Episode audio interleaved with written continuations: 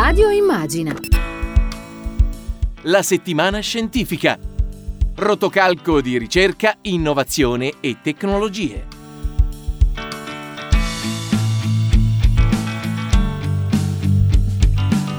Bentrovati a questa nuova puntata della settimana scientifica Rotocalco Coscienza, Innovazione e Tecnologia. Realizzata e condotta da Giulia Bonelli, Francesco Rea. Se avete qualche curiosità da svelare, scrivete al numero di WhatsApp di Radio Immagina 342 142 6902. Ripeto 342 142 6902. e come di consueto iniziamo con la rassegna stampa.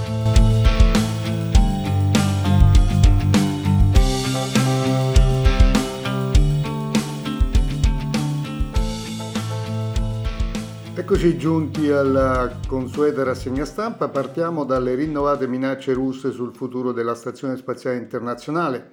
In un articolo su formiche.net Andrea Zanini scrive le scomposte dichiarazioni di Dmitry Rogozin, capo dell'agenzia spaziale russa Roscosmos, che in un tweet del 26 febbraio minacciava di lasciare l'astronauta statunitense Mark Van de Hey nello spazio, sono molto gravi e per più di una ragione. La prima, e più evidente, è che il solo minacciare di non collaborare in un ambiente ostile, difficile e molto pericoloso come lo spazio è qualcosa di totalmente avulso dalla realtà quotidiana della Stazione Spaziale Internazionale.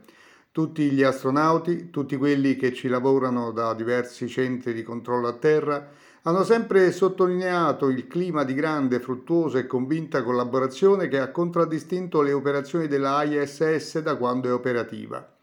I rapporti tra gli astronauti di diverse nazioni, spesso in conflitto, che lavorano spalla a spalla nel piccolo avamposto umano che viaggia ad oltre 24.000 km orari e a circa 400 km di altezza dalla Terra, sono un esempio di collaborazione che ha tenuto anche in altri momenti difficili delle relazioni tra i maggiori azionisti della stazione spaziale, cioè russi ed americani. Eppure il ritorno programmato sulla Terra per l'astronauta statunitense è stato messo in discussione dopo che il presidente americano Biden aveva annunciato sanzioni alla Russia in risposta all'invasione dell'Ucraina da parte di Mosca. Mark Van de Hey, che detiene il record per il volo spaziale più lungo, terminerà i suoi 355 giorni nello spazio a breve, dopodiché dovrebbe atterrare in Kazakistan con due cosmonauti su una navicella spaziale russa. Intanto, in questa situazione surreale, i cosmonauti continuano ad addestrarsi presso la struttura della NASA Houston e l'Agenzia Aerospaziale statunitense per ora non ha fatto commenti. Anzi, dopo le dure dichiarazioni in cui Biden preconizzava che le sanzioni tecnologiche nei confronti del settore spaziale russo indeboliranno l'industria e il programma spaziale di Mosca, la NASA era intervenuta per raffreddare la tensione rassicurando i russi sul fatto che l'agenzia continuerà a supportare le operazioni in corso in orbita. Vedremo.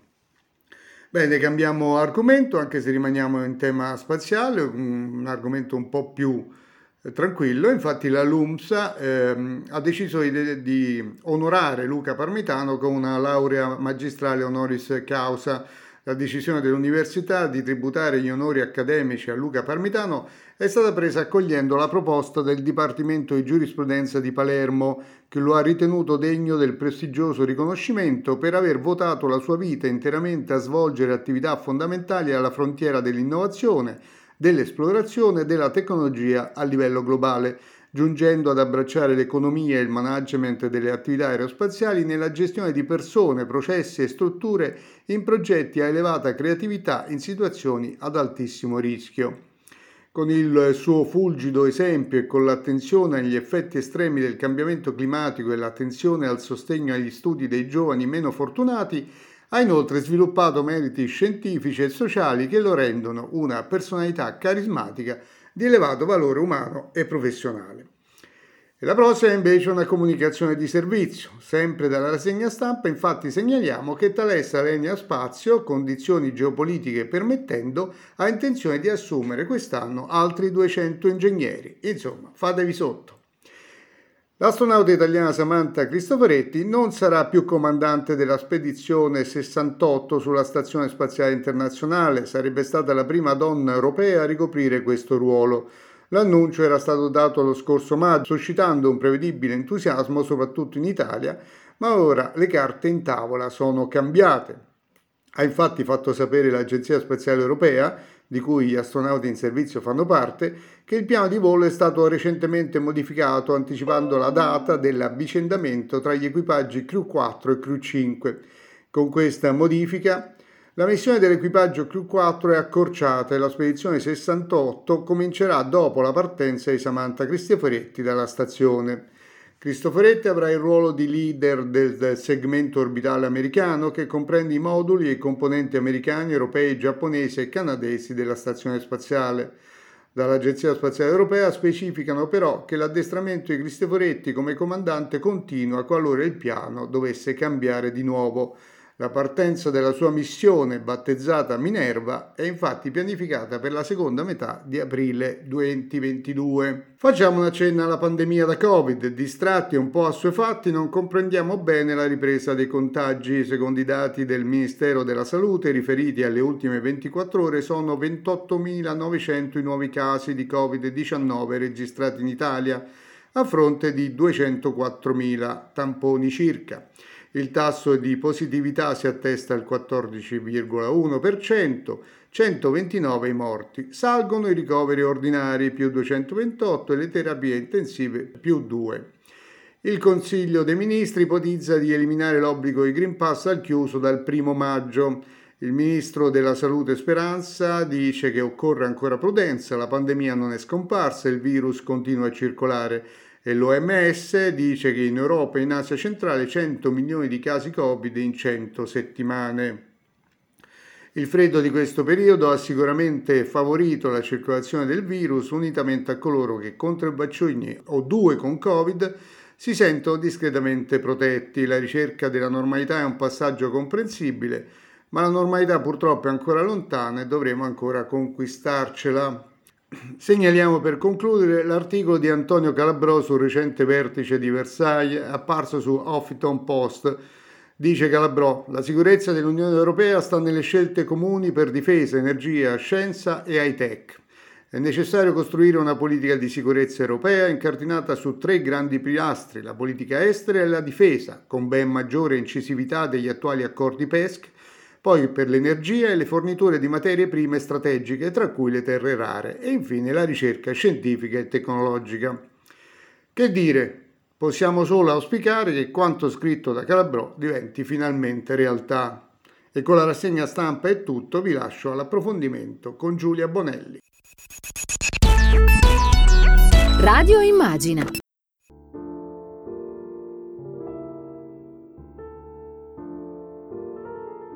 La settimana scorsa abbiamo parlato della lettera, la lettera aperta degli scienziati russi che condannavano fermamente l'invasione russa dell'Ucraina ed era una lettera molto dura, molto coraggiosa, eh, già arrivata a oltre 7.000 firme tra ricercatori e giornalisti scientifici che oltre a prendere nettamente le distanze dalle azioni di Putin hanno anche delineato quelle che sono le conseguenze diciamo scientifiche che sono ovviamente molto drammatiche.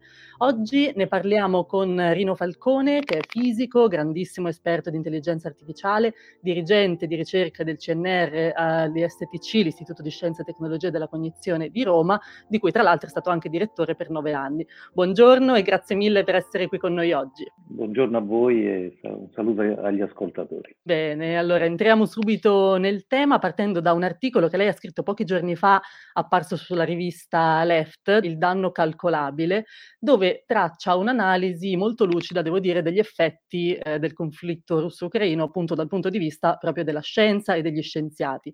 Quindi mh, ci aiuta un pochino a inquadrare la questione. Qual è intanto il significato della denuncia pubblica di questa lettera aperta degli scienziati russi e quali sono le conseguenze eh, della guerra dal punto di vista, per così dire, scientifico? Sì, eh, anzitutto diciamo questa lettera aperta è stata eh, piuttosto sorprendente perché eh, stata pubblicata praticamente a ridosso del, dell'invasione dell'Ucraina ed è stata una denuncia fortissima, davvero dura, davvero senza nessuna giustificazione di questo atto, anzi in qualche modo stato, sono stati sottratti gli alibi che, eh, che, la Russia, che Putin sta dando, sta fornendo su questa invasione. Esplicitamente si è detto che in questa lettera che il Donbass non, non era certo eh, diciamo una, un alibi per poter fare questa, questo atto militare gravissimo e che non era eh, riferibile a, a, questioni geopolitiche questa, invas-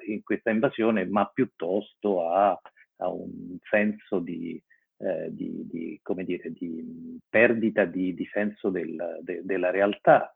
E d'altra parte la realtà, la, la, la capacità oggi di essere eh, una comunità eh, coesa e aperta verso il mondo è, chiaramente espresso da, dalla preoccupazione che gli scienziati hanno e che fanno diciamo, eh, regolarmente esperienza di questa, questa, possibilità di connettersi alle culture, alle, alle tradizioni di, di, di tutti gli altri paesi del mondo proprio perché eh, nella scienza è fondamentale l'interconnessione, lo scambio, il confronto e quindi da questo punto di vista è stato piuttosto eh, diciamo sorprendente che eh, anche perché sappiamo che eh, immediatamente si sono scatenate eh, delle azioni da parte del governo russo contro chi eh, si opponeva a questa, a questa loro azione militare. E, e quindi eh, con i rischi possibili, d'altra parte abbiamo visto le piazze de, de, delle città russe che si riempivano di manifestanti pacifici e venivano comunque eh, in qualche modo soppresse queste, queste manifestazioni con arresti eh, e, e, sappiamo che ci sono migliaia di persone che, che, che sono state messe in prigione, poi rilasciate, ma che subiranno dei processi e potranno eh, ricevere delle sanzioni molto pesanti, sia dal punto di vista eh, della loro perdita delle, de, de, de, dei loro lavori, sia dal punto di vista di anni di carcere che possono rischiare. Tra l'altro c'è stata, uh, stata realizzata una legge che prevede in modo molto esplicito eh, il divieto di parlare di questa come una guerra e anzi i media vengono in qualche modo minacciati si rischiano fino a 15 anni di carcere solo per eh, parlare di questa uh, azione come di una guerra e non di una normale uh, operazione, diciamo, di, non so bene di, di, di come, come, la vogliano definire, ma insomma come un'azione ordinaria di, collegamento con questo Stato che evidentemente non considerano niente affatto indipendente. E infatti anche questa situazione che lei descrive così bene è la stessa che poi ha portato moltissimi giornalisti, quasi tutti ormai, dei media stranieri a lasciare la Russia, quindi diciamo c'è sempre meno anche informazione che arriva direttamente da lì e citava giustamente anche il clima di terrore in cui vivono i manifestanti. Su questo ci sono tantissime immagini emblematiche. Di pochi giorni fa è stata quella di una donna che viene arrestata per tenere in mano semplicemente un foglio bianco. Quindi, insomma, si dà proprio l'idea di, di dove stiamo arrivando. E su questo volevo un po' chiederle, da scienziato, secondo lei quanto coraggio ci è voluto per firmare, per scrivere e poi anche firmare e sottoscrivere una lettera del genere? Cioè, qual è il valore eh, di questa sottoscrizione in questo momento? Beh, io credo che il valore sia davvero, eh, sia davvero altissimo perché sappiamo che eh, è evidente che in, che in gioco c'è la, eh, come dire, la possibilità di continuare a fare questa attività, che non è, un, non è mai solo un'attività, tanto più per gli scienziati, un'attività diciamo, che serve a, come dire, ad avere un, uno stipendio, ad avere eh, un'integrazione diciamo, di, di, di finanziamento personale, sociale ma è anche una vera e propria realizzazione della propria attività. Quindi eh, l'isolamento che, che, ne consegue ovviamente, che già in qualche modo eh, poi è partito immediatamente dopo, anche purtroppo io dico eh, sulle attività scientifiche, eh, poi parliamo un attimo perché in realtà qualcuno eh, ha, ha sollevato dei problemi rispetto a questo isolamento, beh, insomma, è chiaro che questo eh, in qualche modo ha rappresentato per questi scienziati eh, immediatamente una eh, visualizzazione di un'interruzione assoluta delle loro attività. La scienza non si può fare più senza, senza un contatto giornaliero, continuo con l'intera comunità scientifica. Quindi se si interrompono questi canali, in qualche modo si interrompe la possibilità di continuare a fare il proprio, il proprio lavoro, la propria propria professione, che nel caso degli scienziati ovviamente è arricchita da una straordinaria passione, da una straordinaria capacità, diciamo, di indagine, della curiosità verso l'indagine, verso la possibilità di accrescimento della conoscenza comune. E quindi ci è voluto molto coraggio in ogni caso, però è un coraggio che in qualche modo eh, si determina da una condizione assolutamente anomala della, della propria collocazione professionale ed umana. E quindi da questo punto di vista è evidente che c'è stata una reazione eh, forte, spontanea, immediata, molto dura, molto, molto, tra l'altro molto fondata razionalmente, perché poi le, i punti che vengono messi in questa lettera, molto sintetica, ma molto chiara, molto esplicita, molto analitica, eh, sono molto evidenti, molto chiari, cioè dicono punto per punto quali sono le, le, le, le non ragioni perché questa guerra si sia scatenata. E quindi eh, da questo punto di vista ci, ci voleva eh, appunto una, una uno straordinario impatto nella propria vita eh, professionale ma anche diciamo eh, individuale. Ovviamente io poi nell'articolo aggiungo che è vero che c'è stato questo elemento, ma c'è anche un elemento che riguarda intanto le, i rischi delle possibili conseguenze, perché si può prevedere ovviamente un'escalation. E chi meglio degli scienziati, teniamo conto che in questo novero di, di, intellettuali ci sono dentro moltissimi fisici, moltissimi fisici delle particelle, della materia, quindi moltissime persone che, che conoscono perfettamente quali sono le conseguenze di un'eventuale escalation fino addirittura al possibile conflitto nucleare. Ecco, e esattamente su questo, le, scusi, la interrompo solo per chiederle, proprio su questo punto che sollevava, che è fondamentale, eh, mi ha colpito molto il fatto che in questi giorni abbiamo sentito parlare molto spesso dei cosiddetti danni incalcolabili che si verificherebbero se la guerra uscisse dai confini dell'Ucraina e quindi diventasse un conflitto mondiale nel cuore dell'Europa, con ovviamente la minaccia nucleare che incombe. E lei però ribalta un po' la, la, la situazione, questa lettura nel suo editoriale e diceva come, insomma, faceva notare come il documento firmato dagli scienziati russi ehm, parla in realtà di un rischio che è calcolabile, che è proprio il titolo del suo editoriale, danni calcolabili. E quindi volevo chiederle eh, in che senso i danni sono calcolabili e proprio gli scienziati sono coloro i quali sono più indicati per eh, misurarli tristemente da questo punto di vista e avere la consapevolezza di, di questi danni. Sì, il, il, mio in realtà era diciamo una, una, un paradosso, era un'iperbole, cioè eh, di, diventa calcolabile il danno eh, quando si, si ha, eh, ci si trova di fronte alla possibilità dell'apocalisse, cioè l'apocalisse è, è, è, incalcolabile come danno e quindi però si può, si può dire che entriamo nell'apocalisse, cioè si può misurare il fatto che si possa andare verso l'apocalisse.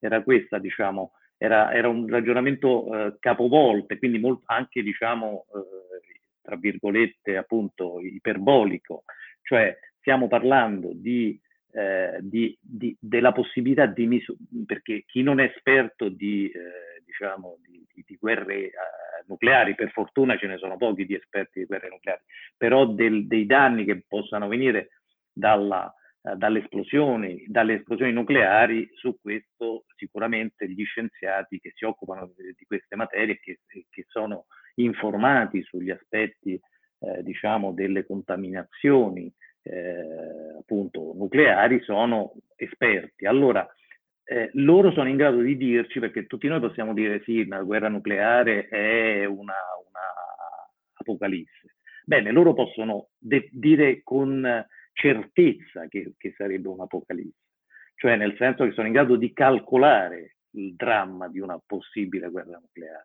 Eh, recentemente, proprio qualche giorno fa, leggevo eh, di uno studio che è stato fatto mi sembra ad Harvard, eh, in cui si, si, si, è fatta una simulazione, dato il, il panorama diciamo, di armi nucleari in questo momento eh, calcolabile, anche se sappiamo che eh, questa, questo, questo, apparato di armi è particolarmente diciamo, eh, delicato da, da, da, considerare misurabile in modo preciso. Però un possibile impatto dell'im, dell'im, dell'immediato eh, diciamo, avvio di una guerra nucleare comporterebbe eh, nei primi 20 minuti eh, tra i, gli 80 e i 90 milioni di morti. Ecco, stiamo parlando di, eh, senza considerare diciamo, gli effetti catastrofici de, delle ricadute successive, ovviamente. Eh, quindi c'è una, nella, nella apocalisse che potrebbe rappresentare una guerra nucleare, eh, c'è la possibilità di determinare che si vada verso l'apocalisse, cioè gli scienziati ci possono dire effettivamente nella prospettiva c'è un'apocalisse, quindi era un'iperbole quella che io facevo. Certo, ed è molto efficace, infatti la cito testualmente, lei mh, commentava la lettera, la definiva come eh, contenente una previsione profondamente ma scientificamente preoccupata e diciamo questo, questi due effetti, la gravità ma anche il fatto di poterla prevedere, sono proprio gli scienziati che lo possono fare. E su questo mh, le volevo chiedere sì, un'altra cosa. Posso, sì, certo. Posso aggiungere, c'era un altro elemento che, che, che pure eh, rimaneva in qualche modo emerge da questa lettera, ed è la sorpresa. Sì, è vero che c'è questo, appunto, c'è questo rischio dell'Apocalisse che già di per sé no, ha sempre rappresentato l'elemento di deterrenza. No? Noi da, da, 30 anni, da 50 anni sappiamo che eh, c'è questo. Purtroppo negli ultimi 30 anni non se n'è più parlato, lo si dà un po' per scontato, però eh, ci ricordiamo del, dei, de, de, delle discussioni che c'erano oltre fino a 30 anni fa in cui si parlava di disarmo proprio, proprio in questa direzione e ci sono stati dei passi verso diciamo, una riduzione de, de, de, degli armamenti nucleari. Eh, e quindi la deterrenza ha rappresentato sempre un elemento fondamentale. Eh, però appunto eh, in qualche modo era data un po' per scontata che la deterrenza rappresentasse eh, come dire, lo standard attuale, cioè non si può arri- arrivare fino, a, fino alla guerra nucleare. Beh, intanto c'è questo elemento invece che immediatamente l'escalation ci riconfigura questo quadro di rischio e contemporaneamente, proprio per la stessa ragione, c'è una sorpresa, una sorpresa eh, che, che ha, ha, colto gli scienziati, ma ha colto tutti noi in realtà. No? Ci troviamo in un panorama, in un paesaggio in cui è pensabile che si possa andare in questa direzione e che quindi in qualche modo l'evoluzione che noi abbiamo vissuto delle infrastrutture quelle che nell'articolo chiamo le infrastrutture eh, sociali, quelle che abbiamo di civiltà, che abbiamo costruito in tutti, in tutti questi decenni, improvvisamente diventano fragilissime, diventano, sembrano scomparire. Eh, e questo è l'altro elemento di sorpresa clamoroso che appunto eh, io eh, ri- recupero nel, nella frase che gli scienziati dicono è, una, è, un atto privo di senso. Eh sì, è privo di senso perché non è non è, non è più comprensibile. Eh, diciamo, nel 2022 sembra non comprensibile che noi stiamo a discutere di, un eh, una, di una possibile escalation verso un conflitto, conflitto nucleare eh, che, che, si realizza attraverso eh, questo, questa, questo eh, passaggio, diciamo, gravissimo di invasione di uno Stato verso un altro Stato libero eh, e che prefigura uno scenario di questo genere.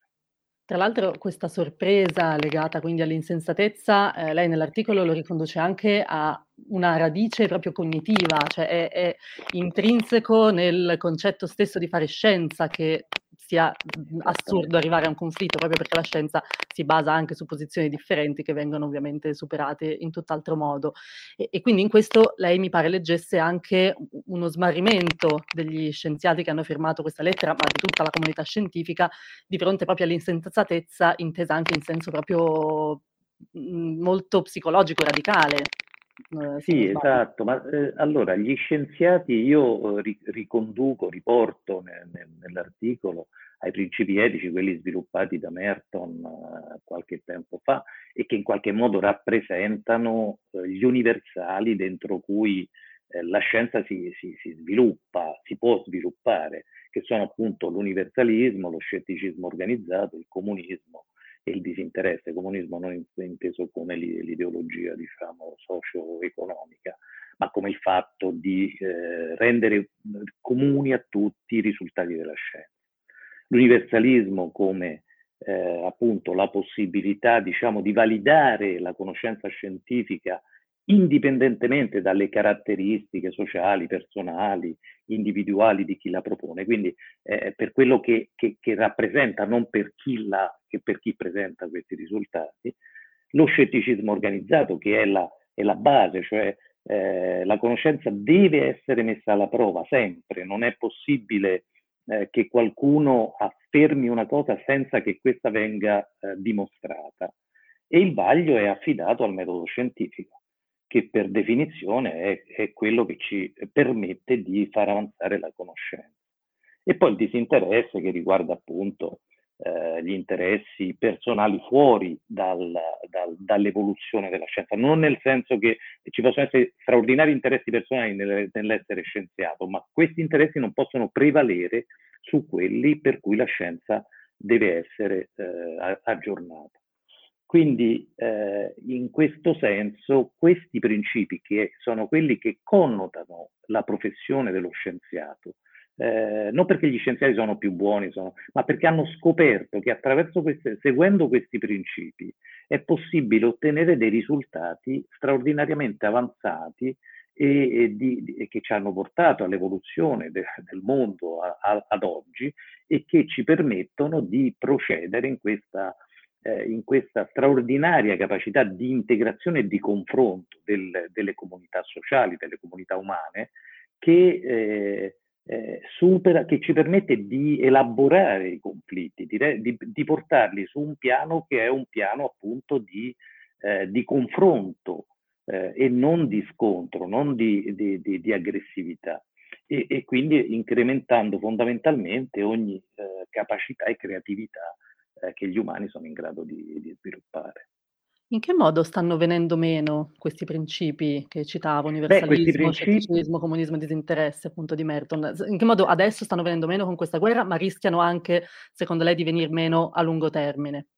Allora, eh, diciamo, il- questi principi io non, li po- non- non dicevo che venivano meno, io, di- io sostenevo che questi principi, se eh, con una qualche ovviamente eh, traslazione potessero essere e quindi con una loro ridefinizione, potessero essere mh, principi comuni alle comunità umane al di là delle comunità scientifiche.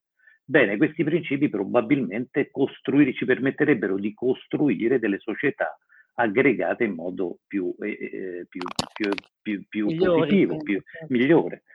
Sicuramente, perché questi stessi principi noi potremmo, ovviamente, con delle eh, diciamo, tra- minime trasformazioni, perché appunto eh, si può relativamente diciamo, applicare a questi si possono relativamente applicare questi stessi principi a qualunque altra attività umana. Però la, in buona parte si potrebbero in qualche modo eh, traslare su altri piani, mantenendo quegli elementi che sono gli elementi di maggiore utilità per gli esseri umani, no? per le comunità stesse, non, non per qualcun altro. Quindi eh, per, per accrescere una potenzialità di cooperazione e di, eh, e di aggregazione che, che, che permetta diciamo, uno sviluppo positivo e non conflittuale. Ovviamente nel caso degli scienziati loro si accorgono che qualcuno di questi principi, proprio anche nel loro stesso lavoro, a questo punto può essere messo in discussione, perché è chiaro che per esempio quello che chiamiamo il comunismo, cioè il fatto di, di, di mettere a, a, a, a diciamo, rendere pubblici i risultati di tutti, per loro questo potrebbe venire meno, perché se tagliamo i canali di comunicazione, alcuni risultati che verranno eh, ottenuti da altri pezzi di comunità scientifica, oggi, che oggi isola eh, la comunità scientifica russa, eh, creerebbero dei dislivelli, delle, delle, eh, appunto de, de, de, delle separazioni. E quindi eh, questo è per esempio uno degli elementi che verrebbe meno. Questo tra l'altro ci porta a un punto fondamentale che sollevava anche prima, che è quello dell'isolamento della scienza. Di fatto, eh, con tutte le sanzioni che diciamo, il mondo occidentale sta imponendo alla Russia, anche la scienza eh, sta mh, subendo diciamo, le stesse restrizioni, cosa che è meno univoca, mentre sulle sanzioni economiche più o meno mh, sono tutti d'accordo, sulle sanzioni per così dire scientifiche, la comunità stessa scientifica è, è un po' divisa. Lei come la vede, diciamo, questo isolamento? Isolamento eh, di fatto che gli stessi scienziati russi denunciavano nella lettera, ma che poi si sta verificando con molte nazioni, addirittura la Germania ha fermato ogni forma di collaborazione scientifica con la Russia, eh, altri istituti mh, hanno interrotto comunque gli aiuti, le collaborazioni. Lei come la vede questa, questa situazione da scienziato? Io credo che eh, questa comunità possa rappresentare, prima o poi diciamo, io spero, ovviamente, lo speriamo tutti, eh, questo conflitto dovrà interrompersi, eh, dovrà trovare una soluzione, dovrà trovare una qualche uscita.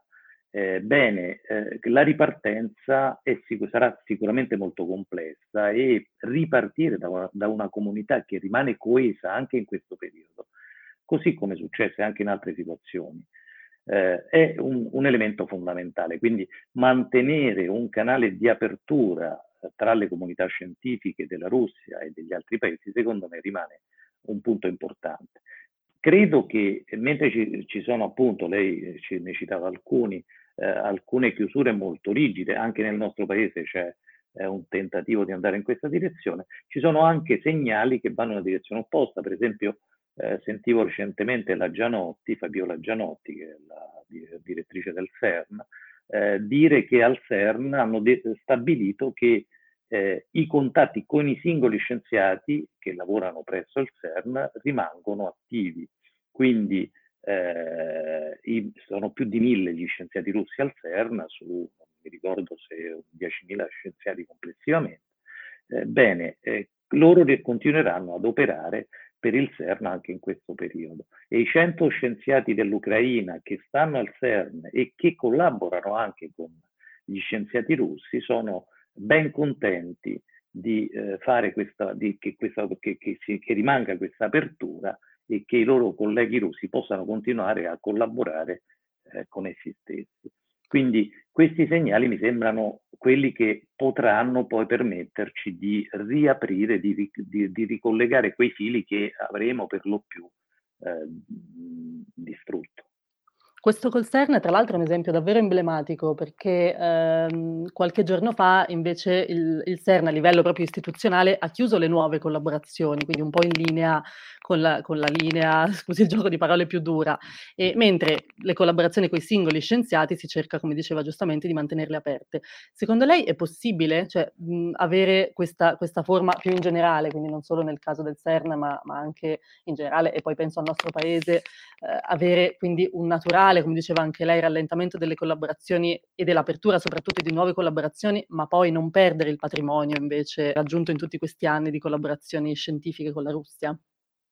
Eh, sarà un, ovviamente sarà un lavoro molto duro, sarà un lavoro molto duro, sarà un lavoro difficile di costruzione, diciamo, di eh, queste isole di collegamento, di queste capacità, di questi canali, mic, micro canali di collegamento che però eh, daranno da una parte eh, ossigeno a delle personalità che, eh, che, dentro quella cultura, dentro quella, quel crogiolo diciamo, di, di, di, di, sviluppo sociale ci permettano di continuare a comunicare, ci per, permettano a loro tra l'altro di continuare a mantenere viva quella loro posizione, quella loro eh, idealità che, che se no rischierebbe di essere completamente assorbita da un ipernazionalismo che eh, rischia di diventare particolarmente pericoloso anche per i confronti successivi. Le faccio un'ultima domanda e eh, gliela faccio anche proprio rispetto al suo ruolo di esperto di, di tecnologie, di intelligenza artificiale, quindi di tutto il mondo più eh, tecnico e tecnologico che ovviamente sta subendo un impatto. In questi giorni ha preoccupato moltissimo la possibilità che la Russia perda l'accesso a internet, quindi chiudendo ancora di più eh, sia per i cittadini, ma ovviamente come citava anche lei per gli scienziati, a maggior ragione uno scambio e una collaborazione. Lei come la vede? Premesso che è impossibile fare previsioni e l'abbiamo visto eh, insomma in tutte queste settimane, però come la vede questa situazione? Quali sono i rischi e quali invece mh, le possibili vie d'uscita rispetto a questo sempre più isolamento della comunità scientifica russia, russa e della Russia in generale? Eh, io vedo eh, diciamo una, um, una, un forte eh, un forte cambio di prospettiva nelle abitudini consolidate eh, della, della, popolazione russa in particolare ovviamente, eh, che si, in particolare dei giovani, mi faccia dire, non solo di loro, perché ormai diciamo lo strumento eh, della connessione virtuale è uno, è uno strumento e della, e della eh, come dire, della, della, navigazione virtuale, della, eh, del confronto virtuale è uno strumento fortemente eh, diciamo, pe- penetrato e pervasivo anche di eh, categorie di cittadini che non sono necessariamente solo giovani. Eh, però credo che questo è vero che mh, no, non viene chiusa completamente internet, viene chiusa la parte di internet che collega con, eh, col mondo occidentale, eh, ci, sappiamo che esistono diciamo, altre reti eh, interne alla Russia e magari collegate con, con alcuni pa- altri paesi de, de, de, di dominio, di area diciamo, eh, extra, extra occidentale, che possano eh, mantenere eh, diciamo, viva comunque questa dimensione di, eh, di, di, di, scambio e di interazione sociale che ormai è piuttosto consolidata ovviamente. Bene, questo eh, lo vedo ovviamente eh, come, come, una minaccia forte per, per il governo russo, eh, nel senso che creerà dei forti scompensi, delle forti delle forti eh, iniziative di protesta. Eh, spero che siano sufficienti insieme con il resto delle, eh, delle azioni che stanno nascendo all'interno di quel paese a stravolgere questa ipotesi che sembra abbastanza diciamo, eh, seguita dalla, dalla, popolazione. Cioè, è ovvio che è una popolazione che è informata molto parzialmente, però l'impressione da quello che, che, che, leggo e da quello che mi pare si dica, eh, è che la popolazione russa non è del tutto in disaccordo con questa operazione militare.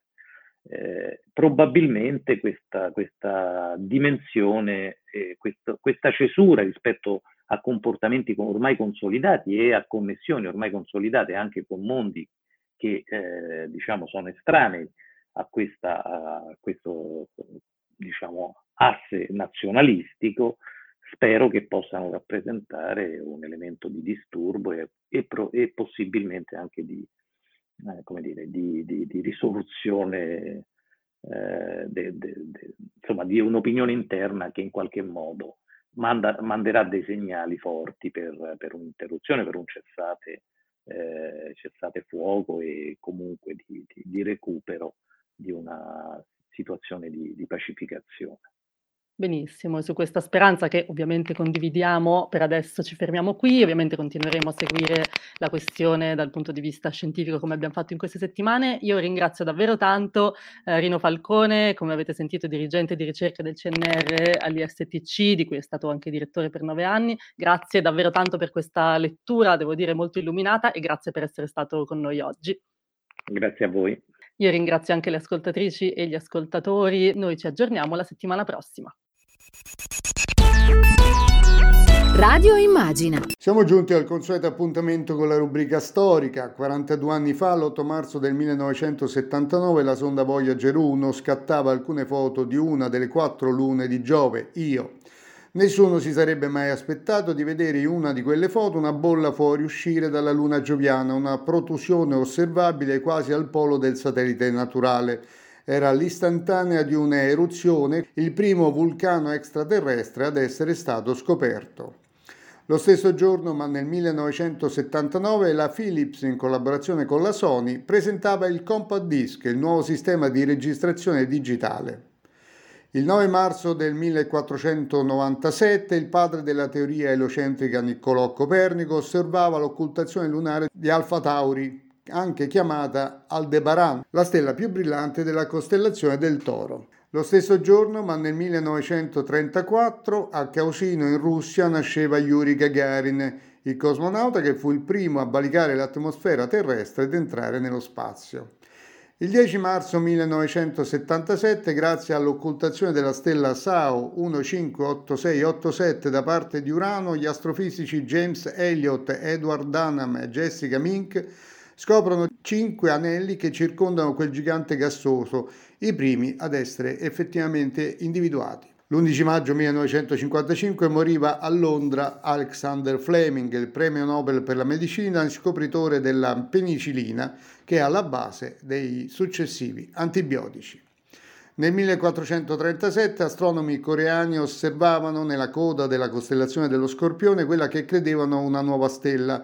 Si trattava in realtà di una nova, Scorpi 1437, l'esplosione di fatto di parte della materia che una nana bianca accresce dalla sua stella compagna di un sistema binario. Il 12 marzo del 1610 la tipografia Baglioni di Venezia stampava 550 copie del Sidereus Nuncius di Galileo Galilei, poche pagine in latino per scombussolare la concezione corrente dell'universo consacrando il modello del sistema copernicano. Fu di fatto una rivoluzione scientifica e culturale, e paradossalmente lo stesso giorno, ma ben oltre un secolo dopo, nel 1737, le spoglie di Galileo venivano finalmente trasferite nella Basilica di Santa Croce a Firenze. Il 13 marzo 1781 dalla sua casa al numero 19 New King Street a Bath in Inghilterra l'astronomo tedesco William Herschel scoprì Urano lo stesso giorno, nel 1930, l'osservatorio Lowell in Arizona dava notizia della scoperta del pianeta Plutone da parte di Klein Tombaugh. Ed eccoci giunti al 14 marzo. In questo giorno, nel 1835, nasceva Giovanni Schiaparelli, colui che descrisse i canali di Marte e individuò nelle Pleiadi i residui del passaggio di comete. Nel 1854, sempre lo stesso giorno, nasceva Paul Ehrlich, premio Nobel della medicina, quale scopritore dei vaccini per difterite e sifilide. Nel 1879 nasceva Alberto Einstein, anche egli il 14 marzo, e sempre il 14 marzo, ma nel 1995, per la prima volta su una Soyuz salì uno scienziato statunitense, Norman Togard, che alloggiò sulla Mir, la stazione spaziale russa, per ben sei mesi. Infine, per chiudere, nel 1960 il radiotelescopio inglese Jodel Bark stabiliva un nuovo record contattando la sonda della NASA Pioneer 5 ad una distanza di 665.000 km. Il precedente record era di 446.000 km ottenuto contattando il satellite sovietico Lunik terzo. Bene, con queste curiosità è tutto. A risentirci alla settimana prossima. Radio Immagina. La settimana scientifica. Rotocalco di ricerca, innovazione e tecnologie.